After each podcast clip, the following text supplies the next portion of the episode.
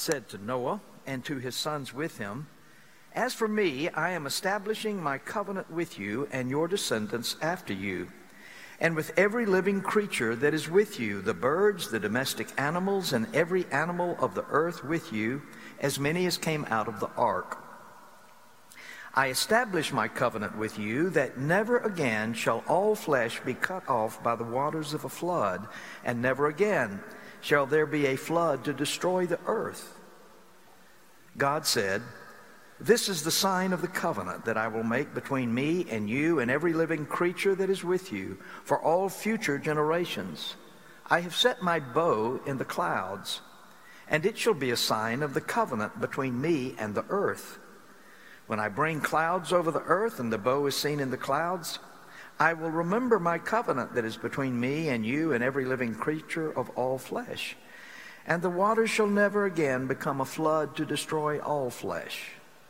When the bow is in the clouds, I will see it and remember the everlasting covenant between God and every living creature of all flesh that is on the earth.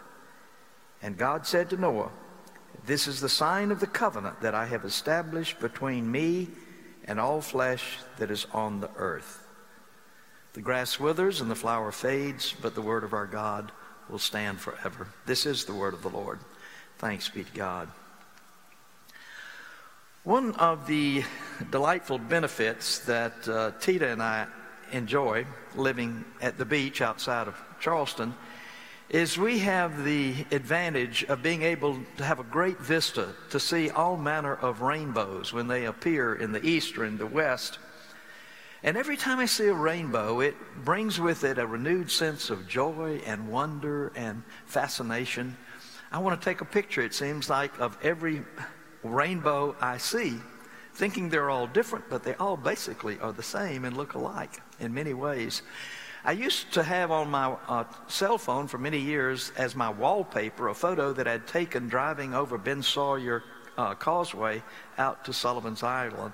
I took a picture of an incredible double rainbow, and I'm sure you've probably seen those as well. Well, the remain, rainbow reminds me of uh, a year we lived in Scotland. Our first child had been born, so we had an infant in arms, and Tita and I were living and studying in Edinburgh, Scotland, but it came time for spring break for New College. And so we decided that we would make an excursion to uh, the Lake District in northern England, one of the most beautiful and tranquil spots in all of the earth. The Lake District, if you've ever been there, uh, it has been the home of some of the greatest poets and writers in English history. People like Wordsworth and Coleridge and Southey and Be- uh, Beatrix Potter that uh, writes about Peter Rabbit. And so we set out for our trip to the Lake District, and we arrived late one afternoon. We were staying in the little picturesque village of Windermere, right on one of the lakes.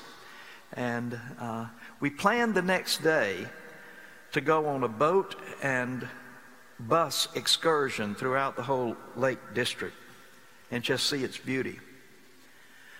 We had hoped that the sun would be out when we got up the next morning, so we were just somewhat distressed when we woke up and we couldn't see the sun, and uh, it was very cloudy. The weather report was not very encouraging. We were concerned because on this boat it was an open deck, and so having our young infant with us, we didn't want to have to battle the elements while he was with us on this tour. So we boarded the boat on Lake Windermere and we watched in disappointment as all these misty clouds came in and darker clouds seemed to be on the horizon. And we thought this may ruin our trip for us. But then, as the boat made its way out onto the lake, we observed a miracle taking place right in front of us, right before our eyes, because the sun, for a brief moment, broke through the clouds.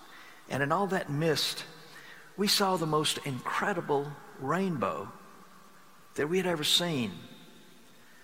At least I don't remember one quite that lovely. And I was just kind of blown away by this entire experience. I wonder if it was maybe an experience like this that inspired one of the lake poets, as they are called, Wordsworth, to pen these immortal lines. My heart leaps up when I behold a rainbow in the sky. So was it when my life began, so is it now. I am a man. So be it when I grow old, or let me die. And so it was amazing as we stood there on the deck of that boat and this incredible rainbow appeared. We could see the plush green hills, all of the azaleas blooming along the shoreline. All of this beneath a canopy of color. I still remember the sailboats that were sailing that morning. Brilliant white sails and colored sails framed by this charcoal sky with the dark clouds in the distance. It was just an incredible sight. If I'd had a cell phone back then, I would certainly have taken a picture of that rainbow. There's something encouraging about the fact that humanity has found no way to make some kind of utilitarian use of the rainbow. I mean, we've harnessed the brook that flows through the mountains to make power. We have uh, stripped the mountains of their garment of greenery. We've split the atom and we've studied it and use it both to heat and to harm. But so far, human beings have found no way to put the rainbow to some utilitarian purpose, unless it be to use it as the source of a poem or maybe a preacher to use it in a sermon like today. But it's a wonderful reminder that God is giving to Noah and his descendants, to all the beasts of the earth. And if you noticed in the text, even a reminder to himself, God is saying, This is, when I see the rainbow, when you see the rainbow, this is a rem- reminder of our covenant. Never again will the whole earth be destroyed in this manner. I imagine the rainbows we observe were not unlike the same rainbow that Noah and his sons observed when they were finally on dry ground. And Noah saw and heard the message of the rainbow. Now you're probably thinking at home, did the preacher just say he heard the rainbow? Yeah, that is what I said. You see, anyone can see a rainbow. If you have the gift of sight, you can see it. But not everyone hears the message that the rainbow brings to our earth and to each of us. And I think we could all benefit every now and then from being reminded of the message of the rainbow for us and for others. To begin with, I think the rainbow gives us a message of hope for the entire world, all the world. You and I know well the climate of despair that festers within us and around us. There seems to be so many incredible, difficult problems facing the entire world, critical problems that almost defy some kind of resolution, continuing threats of terrorism from the right and the left, abroad and now at home, the uncertainty of global markets, the continuing threat of global warming, climate change, whatever you want to call it, the continuing loss of more and more habitats that are needed to sustain life for many species, the growing risk of fascism that's raising its ugly head once again in former democracies around the world, the widening chasm between the right and the left on the political spectrum, the growing disparity between the haves and the have nots, the rich and the poor, the overfed and the malnourished. Evelyn Underhill, the British writer, in one of her books, spoke of modern society as living under a cloud without a rainbow. Without a rainbow. And certainly the strain and tension of modern life is enough to blot out both the sight and the sound of the rainbow. Who of us has not wondered where is God in the midst of all these trials and tragedies and difficulties? Is God still there? Is God present with us now as God was present with Noah? Are the promises of God effective in our day as they were for Noah? And yet, throughout its history, the constant repetition of the church of the biblical record of the gospel is a conviction that this world belongs to God. as Kevin reminded us this morning. And God has a plan. We're not always privy to that plan. We wonder what it is sometime. But the earth belongs to God, and God is ultimately in control of what's going to happen, whether we can see that or not. And the ultimate proof of God's control and of God's love for His earth, His creatures, and His creation is the gift of His Son, Jesus Christ who by his life, death, and resurrection has demonstrated once for all just how much God loves this creation that God brought about.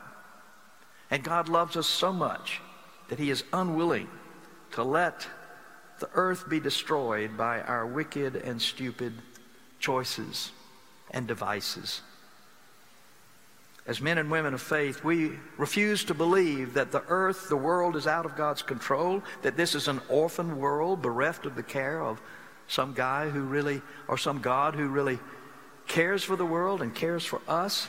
We refuse to believe that the earth has been turned over to some horned and hoofed creature, and all this evil and malice is this creature's doing. We dare to believe that behind the world and above it and under it and within it lie the purposes of a providential and benevolent God. And even when tragedies happen, we dare to believe and to proclaim that God can use even the worst of things to do the best of things, that God can use even our stupid choices and selfless acts somehow to bless us and to bless others. As the psalmist put it, God makes even the wrath of man to praise him. So the message of the rainbow is that God cares for this world and God cares for us. As one hymn writer put it, this is my Father's world. I rest me in the thought. So our world belongs to God. Several years ago, near Christmas, I received a letter from an old friend who was the mayor of a little town in the mountains of North Carolina, Laurel Park at the time. And he thought I might know the source of a hymn that he was looking for. At least he thought it was a hymn or a Christmas song or carol or something. He said, but he w- when he was in college, uh, his history professor told this story of how a hymn was written or a poem was written that became a hymn. And it showed how God can use even tragedies to bless him and can bring good out of evil. Well, I couldn't remember. I didn't know the source of that. I kind of looked through the hymn book to see if one of the carols there uh, prompted a memory, and it didn't. But a few weeks later, he wrote back and he said, I went and found my old class notes. And I found what I was looking for. It was a poem by Henry Wadsworth Longfellow, one of America's best loved poets. It was written in 1864 shortly after one of his sons was killed in the battle of the Civil War. And this poem that he wrote reflects on this and his experience. And it reveals the despair he's tempted to turn to and ultimately how his faith brought him around. And this was the poem that he wrote, and you will recognize it, I'm sure. I heard the bells on Christmas Day, their old familiar carols play. And wild and sweet the words repeat of peace on earth, goodwill to men. And thought how, as the day had come, the belfries of all Christendom had rolled along the unbroken song of peace on earth, goodwill to men. And then comes the status that reflects his threatening despair. And in despair, I bowed my head. There is no peace on earth, I said, for hate is strong and mocks the song of peace on earth, goodwill to men. But finally, the poet recovers, and his faith sustains him as the poem concludes in what came to be known as Christmas bells. Then peal the bells more loud and deep. God is not dead, nor doth he sleep. The wrong shall fail, the right prevail, with peace on earth, goodwill to men. My friends, if we listen for the rainbow, we will hear a message of hope for the entire creation. And secondly, if we hear what the rainbow may be saying, as we see it visibly, then we may just hear a message of hope for God's people. Let us say for the church, if you will. There is always a faithful remnant that preserves its allegiance, its obedience, its trust in the Lord, even when many turn away. Of course, it's fashionable to criticize the church, and the church deserves our criticism. We critique it from inside its walls and outside its walls, and we recognize why people are often frustrated with the church because so often we ignore the problems right under our feet and we're all absorbed with things internal and we forget the ultimate reason for our calling. We have all these divisions and cliques within this and every church that are denial of what God wants for his people and an encouragement to warring classes and nations and people so divided. But we need to remember when we're criticizing the church that this is a flawed instrument of God. The church will never be perfect, never has been perfect, because the church is composed of flawed people like you and me. The only way to get into the church is to confess your own sins and admit you're not all that you should be. Hopefully, we're not all that we were, but neither are we all that we could be by the grace of God. And we need to keep that ever before us, especially as we move into an uncertain future. So the church will not be flawed until all of its members or will not be flawless till all of its members are flawless, and we're never likely to reach that state this side of the grave. The critics of the church forget, forget this so often and expect us to be perfect and critique us when we're not. And they forget we're always somewhat blind and somewhat bigoted, and our conduct is never fully a credit to the one we claim to be following. And yet, despite her flaws and her failings, the Christian church throughout its history has initiated all kinds of revolutions and liberation, liberating movements among men and races and people. There has always been, even throughout the checkered history of the church, a faithful remnant that trusted in God and remained obedient despite the circumstances around them. Noah and his family were the remnant of their day. And no doubt when they saw the flood, they would recall that God still remembered them, that God was still present, that God's promises were still operating throughout the earth. In spite of the wickedness of the world in Noah's day, God remembered Noah. That's one of the most encouraging verses, I think, in all the scriptures. In 6 8 of Genesis in 8 1, we read that God remembered Noah. The world itself could be going to hell, but here was someone who was trying to live a godly life. And God remembered Noah. The church needs to know that God remembers us when we're tempted to despair over the future of our congregation or the future of our denomination or the future of so called God believing people in America, when we seem to be so at odds with what we profess as people of faith, we need to know that God still remembers those who dare to be faithful and obedient, even though they're going against the stream. The church has been a great liberating movement throughout its history and will be so again as we help people cope with a lot of the changes and choices around us. So that we can find perhaps a message for God's people, that faithful remnant that always exists. And so the rainbow reminds us that there's hope for the world, there's hope for God's people, and lastly, maybe more importantly, there's hope for us too. It's, there's hope for us and our little families, like Noah and his family. We need something sometimes a bit more personal in order to live with hope. And we now need to know that in God's sight, at least, our work matters, that God values us and loves us even when we fall on our face and make mistakes as we often do. God's love and grace are still there to sustain us and encourage us and bring us round. We will go through our moods of doubt and despair like anyone else. Sometimes we become discouraged because we're caught up in the grip of some addiction or some habit we can't seem to break.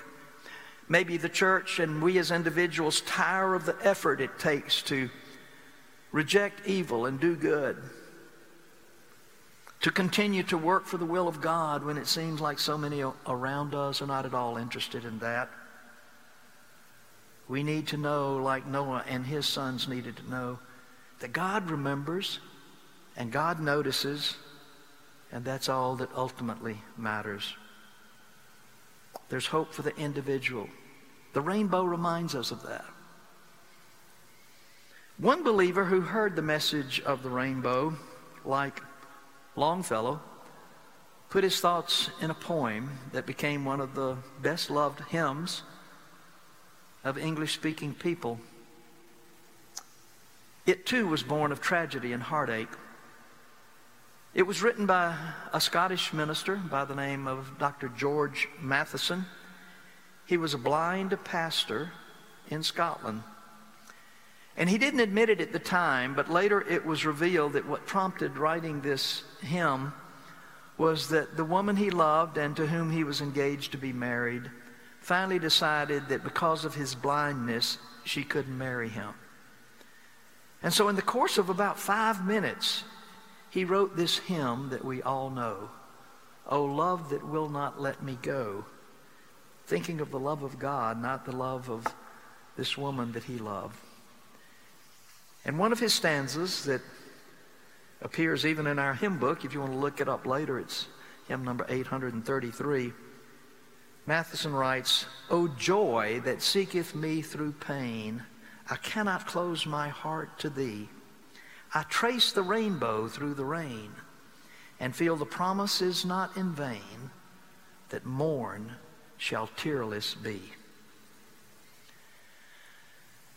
Friends, do you need to hear a rainbow this morning? I don't know what's going on in your individual life. I understand some of what's going on in the world and the nation and our families that are often stressed. But maybe we need to hear a message of hope this morning for us and for ours, for our church and for our world. I was packing my pickup truck to return to uh, Greensboro from going home for a few days this week. And I noticed on the South Carolina license plate the state motto, and I'd never noticed it before. It's in English, uh, thankfully. Uh, if it were at Latin, it would be Dum Spero Spiro. And what it means and what's written on the license plate is While I breathe, I hope.